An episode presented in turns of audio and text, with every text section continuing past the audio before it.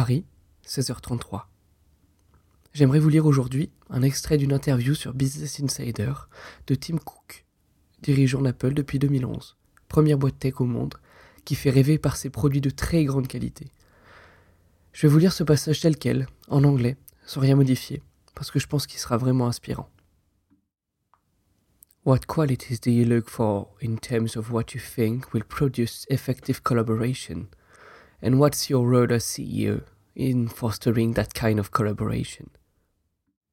À cela, Tim Cook répond You look for people that are not political, people that are not bureaucrats, people that can privately celebrate the achievements but not care if their name isn't the one in the lights.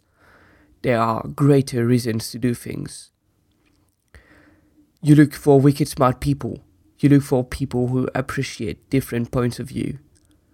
People who care enough that they have an idea at 11 at night and they want to call and talk to you about it because they are so excited about it. They want to push the idea further and that they believe that somebody can help them push the idea another step instead of them doing everything themselves.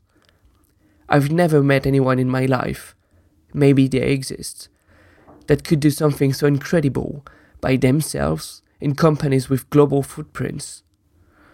In our world, in Apple's world, the reason Apple is special is because we focus on hardware, software, and services. And the magic happens where those three come together.